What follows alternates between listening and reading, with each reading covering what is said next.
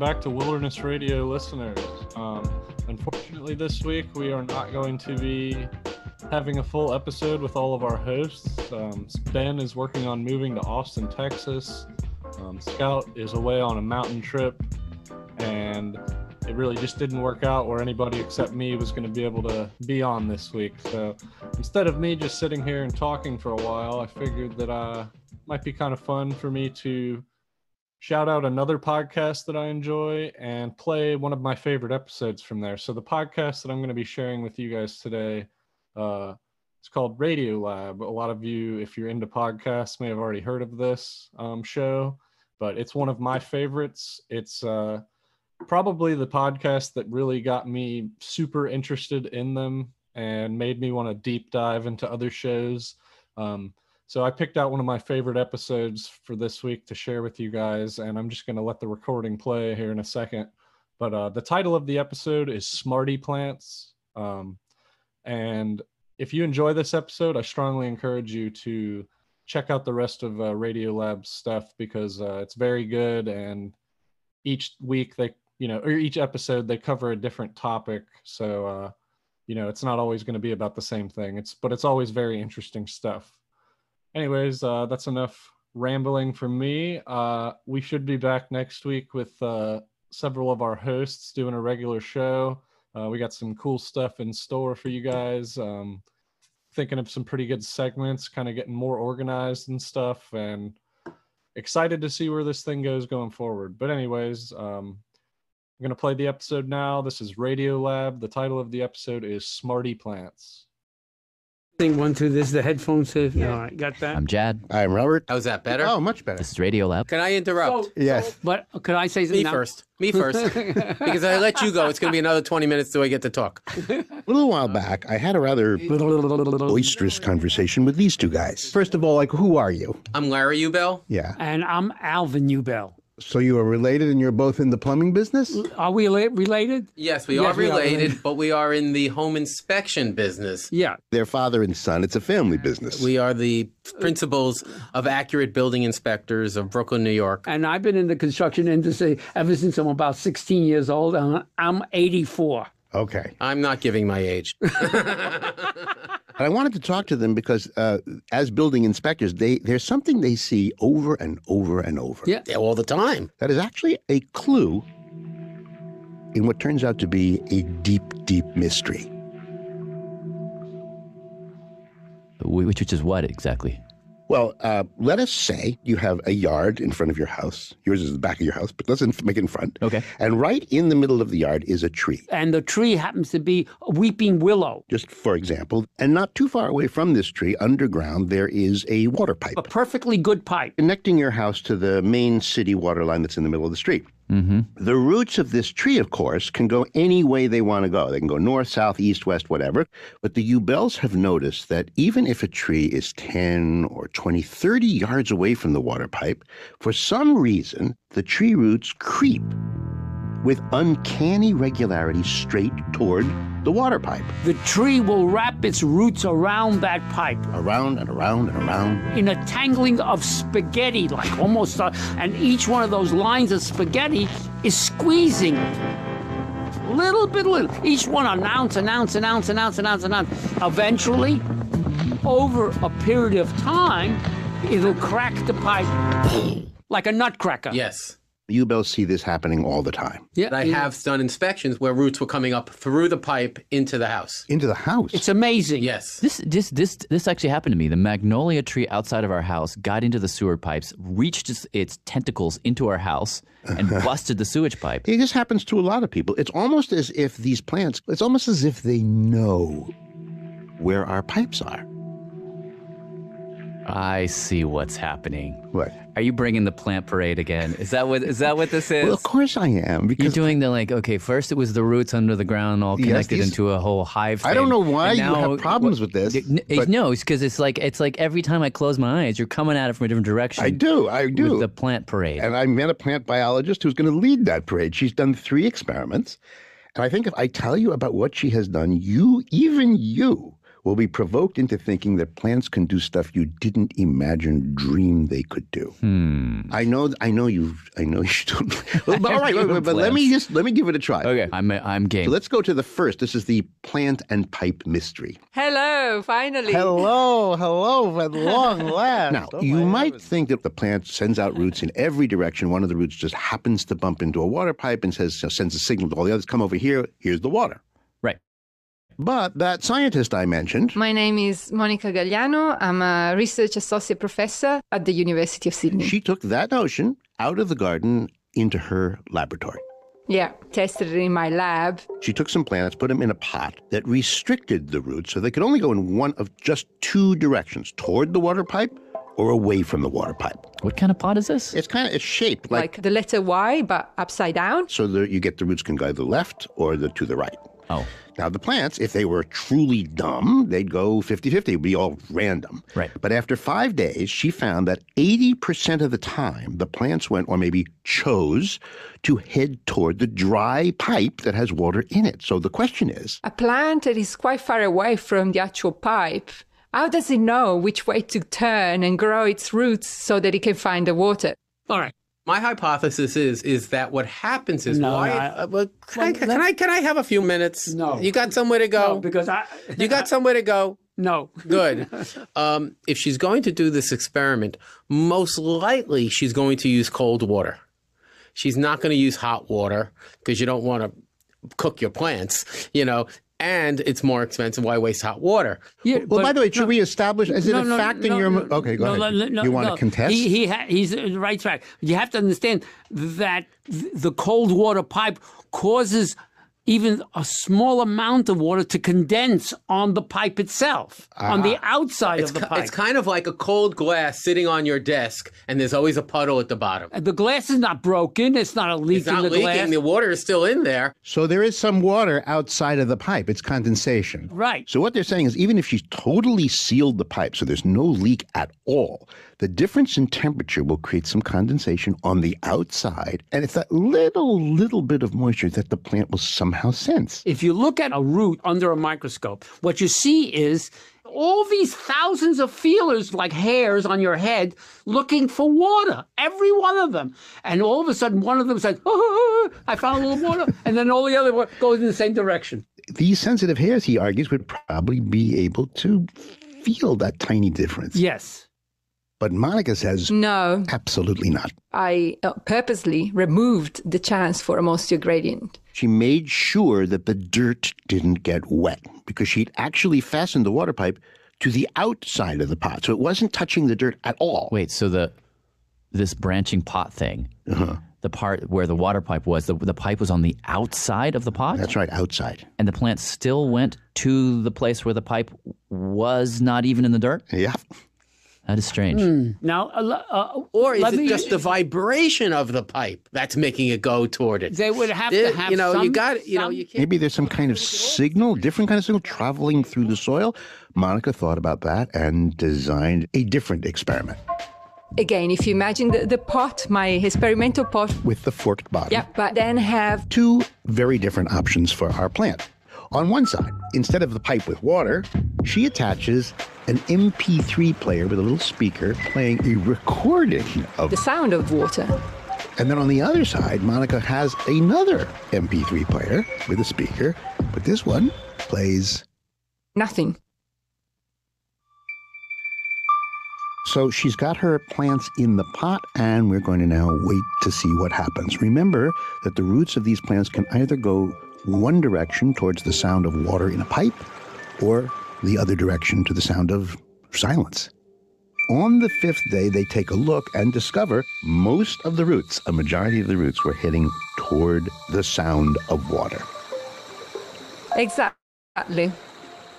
So they just went right for the MP3 fake water, not even the actual water, just the sound of it. Just the sound. That that's that's interesting. interesting. That is interesting. But what?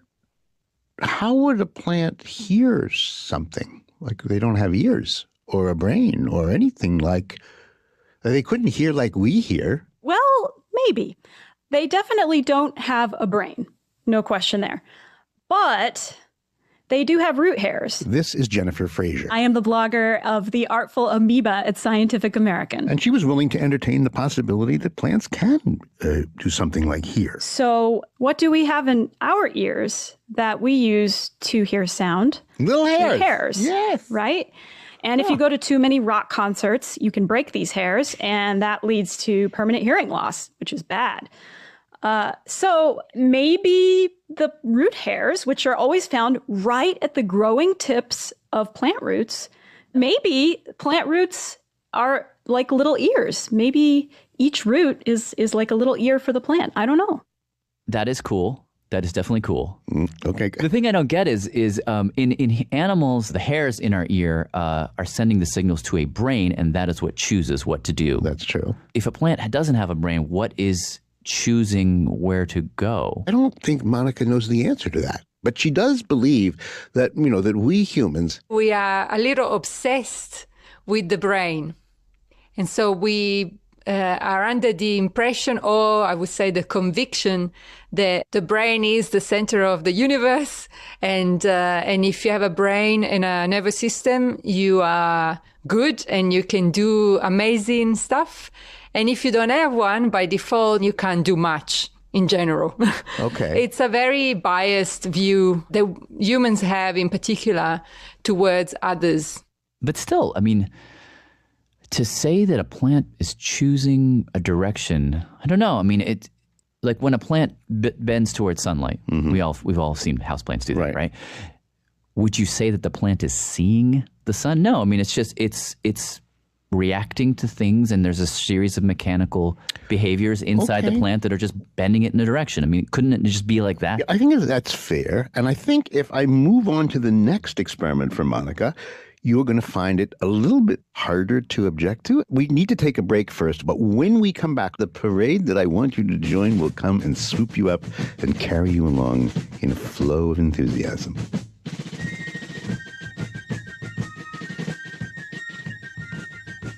Hi, this is Ashley Harding from St. John's, Newfoundland, Canada. Radiolab is supported in part by the Alfred P. Sloan Foundation, enhancing public understanding of science and technology in the modern world. More information about Sloan at www.sloan.org. Hey, uh, Simon Adler here. Uh, I'm one of the producers here at Radiolab, and I wanted to take a quick second to tell you about something that uh, that I think is pretty interesting that that we make here, uh, besides the show. So we have a newsletter, which I know everyone does, but hear me out. Unlike a lot of other newsletters out there, uh, we don't waste your time by just blabbing about what our next release will be or begging you for money. Uh, actually, we, we do uh, a little bit of that. Uh, but w- what we also do is each time a new episode drops, we send you a list of staff picks essentially a collection of things the folks here who make the show have come across recently and are excited about. Uh, they range from books and music to TV shows, YouTube clips, art exhibits, blogs. It's sort of a repository for the stuff that's got us interested, but for whatever reason, uh, we're not sure how to turn into a radio story. So, if that sounds interesting to you at all, I hope you'll sign up for it. Our newsletter, it's free, and you can sign up in about just 30 seconds at radiolab.org slash newsletter, or even easier, just text RL News, as in Radiolab News, to 70101. That's RL News to 70101. And thanks. A year into Donald Trump's presidency, we still don't have answers to basic questions about how his family business works. Like, who are their business partners? Or is the business benefiting from his administration? Is Trump acting on behalf of the country or his company? Trump Inc. is a podcast from WNYC Studios and ProPublica, where we dig deep and ask questions about President Trump's family business. We're looking for answers, and you can help. Subscribe to Trump Inc., wherever you get your podcasts. Three, two, one, Jad. Robert. Radio Lab. Yep. So today we have a triptych of experiments about plants that apparently, uh, jury's still out, are going to make me rethink my stance on plants. Yes. Uh, so we're up to experiment two now, are we not? That is correct. So we are going to meet a beautiful little plant called a Mimosa pudica, which is just a, a perfectly symmetrical plant with, with leaves on either side of a central stem. Yeah, mimosa has been one of the pet plants, I guess, for many scientists for like centuries. Because this peculiar plant has a has a, a surprising little skill. Yeah, a reflex, An anti predator reaction? like a defensive mechanism. As soon as it senses that a grazing animal is nearby, If a nosy deer happens to bump into it, the mimosa plant folds its leaves. curls all its leaves up against its stem. the whole thing immediately closes up and makes it look like, oh, there's no plant here. Just a boring set of twigs. Nothing delicious at all. So the deer's like, oh, well, never mind. Right. And you can actually see this happen. So Okay, so you can get, anybody can get one of these plants, and, and we did. do this one here. And if you just touch it, Can I try it? Yeah, go for it. even just one leaf, like that, you can actually watch this cascade. Whoa. Where all the leaves close in, like. Look at that. They all went closed. Yeah. It's sort of startling to see. That's so eerie. So that voice belongs to Aatish Bhatia, who uh, is with Princeton University's Council on Science and Technology. We showed one of these plants to him and to a couple of his colleagues, Sharon Dela Cruz This guy or this guy? Whichever. and Peter Landegren. Yeah, there you go. Oh, that's neat. Because we wanted them to help us recreate Monica's next experiment. Okay. So maybe could you, could you just describe it just briefly, just what you did?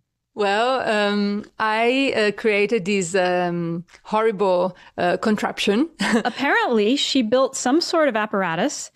Um, I guess you could call it a mimosa plant drop box. Picture one of those parachute drops that they have at the at state fairs or amusement parks where you're hoisted up to the top. Except in this case, instead of a chair, they've got a little uh, plant-sized box. into which she put these sensitive plants. So the plants are now, you know, buckled in, minding their own business, and then Monica would Drop them.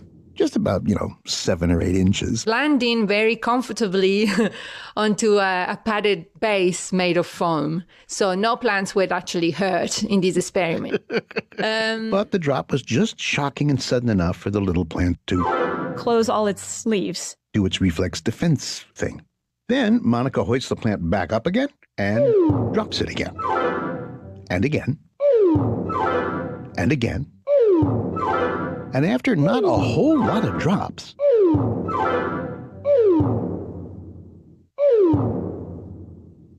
the plant, she noticed, stopped closing its leaves. So after the first few, the plants already realized that that was not necessary. The plants, the plants stopped. What is it they did? They, stopped. fold, they stopped folding up. Hmm. Sh- She thinks that they somehow remembered all those drops and it never hurt, so they didn't fold up anymore. They'd learned something. Exactly, which is pretty amazing. Couldn't it just be a, an entirely different interpretation here? Like what? The plants have to keep pulling their leaves up, and they just get tired. They run out of energy. It, it, it- yeah, it might run out of fuel. Exactly. It's a costly process for this plant. But She figured out they weren't tired because after dropping them 60 times, she then shook them left to right and they instantly folded up again. it would close up. Oh, So it's not that it couldn't fold up, it's just that during the dropping, it learned that it didn't need to. Yeah. That's a learning is something I didn't think plants could do. They do. Oh, this Whoa. so high tech. So we figured, look, if it's this easy and this matter of fact, we should be able to do this ourselves and see it for ourselves. So Oh my God. that's where these the, the scientists from Princeton come in. Peter, Sharon, and Aatish. They designed from scratch It's like Lego. a towering parachute drop in blue translucent Lego pieces. So this is our plant dropper, and we can move it up, and we can drop it. So we strapped in our mimosa plant, A little seatbelt for him for the ride down. and then All right, and then someone has to count. I'll count. And then we let it drop. Five, Yeah. four, three, two, one, drop. Five, four, three. And we dropped it once and, twice, again and again. We were waiting for the leaves to, you know, stop folding. We dropped. We dropped. But I don't know. it didn't happen.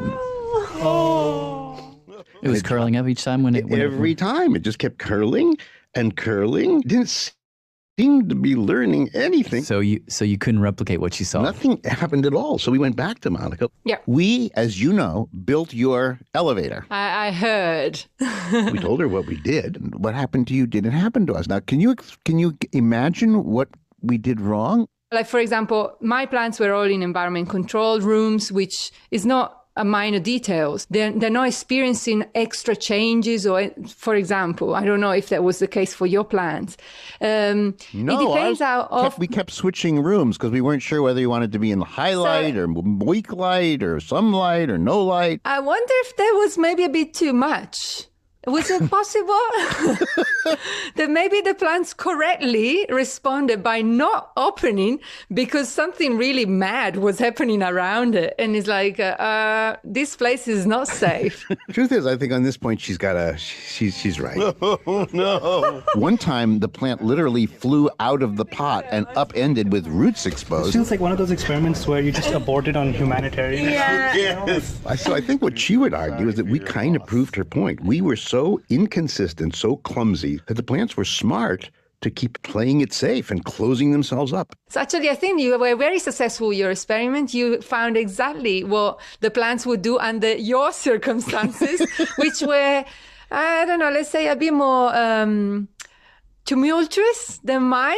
Mine And she goes on to argue that had we been a little bit more steady and a little bit more consistent, the plants would have learned and would have remembered the lesson. Because what, what she does next is three days later, she takes these plants back into the lab. the, the idea was to drop them again just to see like uh, um, the difference between the first time you learn something and the next time Like, would they figure it out faster this time or, or maybe slower? yeah So she takes the plants, she puts them into the parachute drop, she drops them, and she says this time they relaxed almost immediately.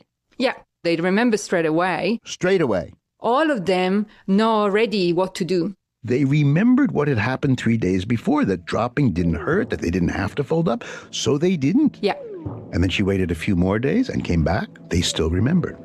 yeah Few more days. Yeah and it was almost like uh, "Oh, let's see how much i have to stretch it here before you forget Eventually, she came back after 28 days. 28 days. yes And they still remember. They still did not close when she dropped them. That's what she says. What was your reaction when you saw this happen? That's producer Annie McEwen. This re- retention of of knowledge. my reaction was like oh sh-.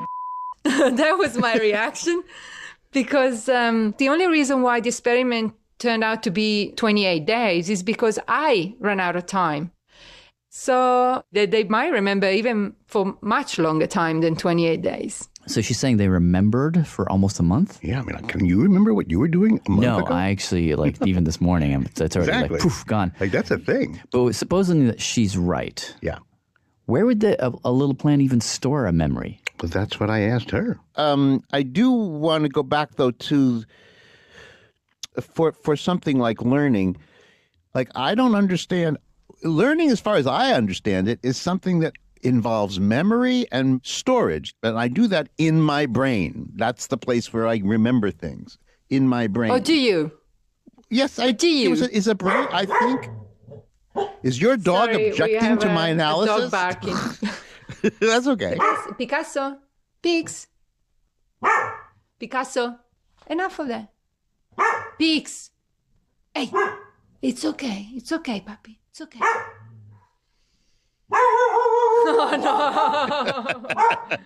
no picasso enough of that now sorry Actually, Monica's dog leads perfectly into her third experiment, which again will be with a plant, but it was originally done with with a dog. So Pavlov started by getting some dogs and some meat and a bell. Science writer Jen Frazer gave us the kind of the standard story. And his idea was to see if he could condition these dogs to associate that food would be coming from the sound of a bell. So he brought them some meat. They would salivate and then eat the meat. Then he would bring them the meat and he would ring a bell. And again, drooling, eating. And he would repeat this. Ring, meat, eat. Ring, meat, eat. Ring, meat, eat. Finally, one time he did not bring the meat, but he rang the bell. Sure enough, The dogs began to drool, they had learned to associate the sound of the bell which has, you know, for dogs has nothing to do with meat. with when they actually saw and smelled and ate meat. Exactly. Now, that's a very, you know, animals do this experiment, but it got Monica thinking. Would the plant do the same? Could a plant learn to associate something totally random like a bell with something it wanted, like food? Yeah. Are you like aggressively looking around for like do you wake up in the morning saying, Now what can I get a plant to do that reminds me of my dog or reminds me of a bear or reminds me of a bee? Not really. and I guess that that's who I feel I feel sort of kind of good to say this. It's like, no, no, I don't I don't do that. But Monica says what she does do is move around the world with a general feeling of Huh. what if? So she decided to conduct her experiment, Pretty much like the concept of Pavlov with his dog applied. but instead of dogs, she had pea plants in a dark room. Yeah. And for the meat substitute, she gave each plant a little bit of food, in this case, a little blue LED light. Light is obviously representing dinner. So light is if you if you shine light on a plant, you're like feeding it. Yeah, plants really like light. You know, they need light to grow, so uh, otherwise they can't photosynthesize. So for three days, three times a day, she would shine these little blue lights on the plants. From a particular direction. And she noticed that Unsurprisingly, the plants would always grow towards the light. anyone who's ever had a plant in a window knows that. And the salivation equivalent was the tilt of the plant. Exactly. And then I needed to, the difficulty, I guess, of the experiment was to find something that would be quite irrelevant and really meant nothing to the plant to start with, like the bell for the dog. So after much trial and error with clicks and hums and buzzes, All sorts of uh, randomness. she found that the one stimulus that would be perfect was A fan. A little fan, the same one that are used in computers, like, you know, really tiny. she determined that you can take a little computer fan and blow it on a pea plant for pretty much ever, and the pea plant would be utterly indifferent to the whole thing. The plants didn't care. Then she placed the fan right next to the light so that The light and the fan were always coming from the same direction. And with these two stimuli, she put the plants, the little pea plants, through a kind of training regime. Little fan goes on, the light goes on, both aiming at the pea plant from the same direction, and the pea plant leans toward them. Then she takes a little light and a little fan and moves them to the other side of the plant, turns the fan on, turns the light on, and the plant turns and leans that way. Yeah, fan first, light after, and uh, moved around, but always matched in the same way together. Fan, light, lean, fan, light, lean, fan, light, lean. Same as the Pavlov, the bell, the meat, and the salivation. So then, at one point, when you only play the bell for the dog, or you, you know, play the fan for the plant, we know now for the dogs, the dogs is expecting, so it's predicting something to arrive. And Monica wondered in the plant's case, If there was only the fan, would the plant anticipate the light and lean toward it. or would just be going random? After three days of this training regime, it is now time to test the plants with just the fan, no light. So Monica moves the fans to a new place one more time. They're switched on, and the pea plants are left alone to sit in this quiet, dark room, feeling the breeze. And then The next day, I remember going in on uh, at the uni on a Sunday afternoon. and she goes into that darkened room with all the pea plants, So you know, I'm in the dark. but she's got a little red headlamp on, Yeah, and she moves about the room, to have a look. peering down at the plants under the red glow of her headlamp, And then I saw that these little plants my little peas. had indeed turned and moved toward the fan, stretching up their little leaves as if they were sure that at any moment now, light would arrive. And it's good it was Sunday. And I remember it was Sunday because I started screaming in my lab. I said, Oh, I might disturb my plants. I got out and I thought, There's no one here on Sunday afternoon. I can scream my head off if I want to. And so I was really excited. I was like, Oh my God, these guys are actually doing it. And so, of course, that was only the beginning. Then we actually had to run four months of trials to make sure that, you know, that what we were seeing was not one pea doing it or two peas, but it was actually a majority. So you just did what Pavlov did to a plant. You got the plant to associate the fan with food. Yeah, pretty much. But once again, I kind of wondered if, since the plant doesn't have a brain or even neurons to connect the idea of light and wind or whatever, that, that where would they put that information? Like, how can a plant? How does a plant do that? I don't know. I don't know yet. But uh, what I do know is that the fact that the plant doesn't have a brain doesn't doesn't a priori says that she the plants can do something. The fact that humans do it in a particular way, it doesn't mean that everyone needs to do it in that way to be able to do it in the first place. There, there are multiple ways of doing one thing, right? Huh. So we're really like this is we're really at the very beginning of this. Yeah, I know. That's why there is often more question than answers, but that's part of the fun as well.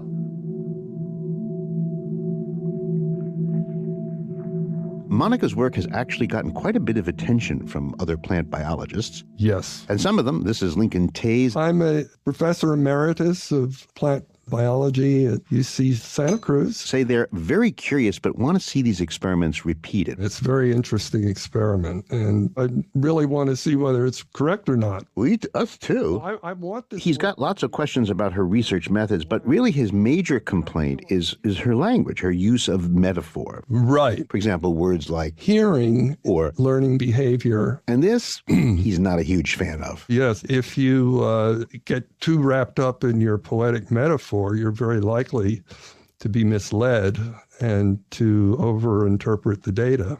I mean, I it's a kind of romanticism, I think. You know, it goes back to anthropomorphizing plant behaviors. Mm-hmm. But I, I wonder if her using these metaphors Again, producer Annie McEwen. is perhaps a very creative way of looking at looking at a plant and therefore leads her to make make up these experiments that those who wouldn't think the way she would would ever make up and therefore she might in the end see something that no one else would see is it can this it is like be metaphor is letting in the light as yeah, opposed to shutting kind down of the even blinds. like could there be a brain or could there be ears or, or you know just sort of like going off the deep end there but uh, maybe it makes her sort of more open-minded than than than someone who's just looking at a notebook Um, I think you can be open-minded but still objective. Um, I mean, I I think there's something to that. I, I think there are some cases where romanticizing something could possibly lead you to some interesting result. So you're like a, a metaphor cop with a melting heart. Yes. that that that would be an interesting. Don't thing. interrupt. They have they have to edit this in together. Let them talk. yeah. How much longer? Because I have an appointment. All right, that's it. I think I, want, I have one thing just out of curiosity. As we were winding up with our uh, home inspectors, Alvin and Larry Ubell, we thought maybe we should run this metaphor idea by them. There's on the science side, there's a real suspicion of anything that's anthropomorphizing a, a plant. They just don't like to hear words like mind or hear or see or taste for a plant because it's too animal and too human. Mm-hmm. And the classic case of this is if you go back a few centuries ago, someone noticed that plants have sex. Oh yes. That there was a kind of a moral objection to thinking it this way. And I'm wondering whether Monica is going to run into, as she tries to make plants more animal like, whether she's just going to run into this malice from the scientific. ex- I'm just wondering, do you have this, do you share any of that? No, I don't because she may come up against it. People who think that intelligence is unique to humans, and so I don't have a problem with that. I've been looking around lately, and I know that intelligence is not unique to humans. okay, so I don't have an issue with that. And every day that goes by, I have less of an issue from the day before. So I don't have a problem. The problem is is with plants. So they may have this intelligence. Maybe we're just not smart enough yet to figure it out. Well, okay, that's a parade I'll, I'll show up for. Okay. Let's do it.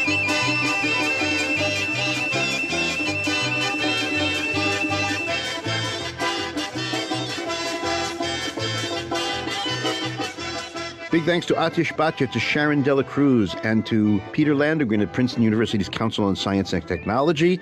Also, thanks to Christy Melville and to Emerald O'Brien and to Andres O'Hara and to Summer Rain. You're thanking Summer Rain? I am. Did the plants sneak that one in? no, no.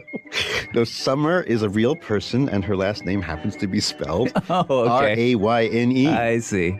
This story was nurtured and fed and ultimately produced by Annie McEwen. She actually trained this story in a rather elaborate experimental setup to move away from the light into a light breeze against all of its instincts. oh, one more thing. Thanks to Jennifer Frazer, who helped us make sense of all this. You should definitely go out and check out her blog, The Artful Amoeba, especially to the post, The Forlorn Ones, about plants. Plants are really underrated. when I write a blog post, my posts that get the least traffic, guaranteed, are the plant posts. No matter how amazing I think that the results are, for some reason, people just don't think plants are interesting. And to me, it, here are three more reasons that you can say, no, really, plants are amazing. And this world is amazing. And that living creatures have this ability for reasons we don't understand, can't comprehend yet. That's amazing and fantastic. And does it change my place in the world? Does it threaten my sense of myself or my place as a human that a plant can do this? No. Does it threaten your sense of humanity that you depend for pretty much every single calorie you eat on a plant? No. So you think that that this you think this is a hubris corrector? Yeah, I mean, I, what? So they can't move. Well, some of them can, first of all, and big deal. Can you make your own food? No. All right. Well, I hope you guys enjoyed that uh, episode. I mean, I, we didn't do an overrated, underrated today, but as, as you heard at the uh, the end of the episode, she thinks that plants are very underrated, and I would have to agree. Um, I would assume that most of my other co-hosts would also agree with that. But uh, yeah, I hope you guys enjoyed that episode. I'm gonna play some music to send us off here, and we will see you next week. Um, again, check out Radiolab if you liked that episode.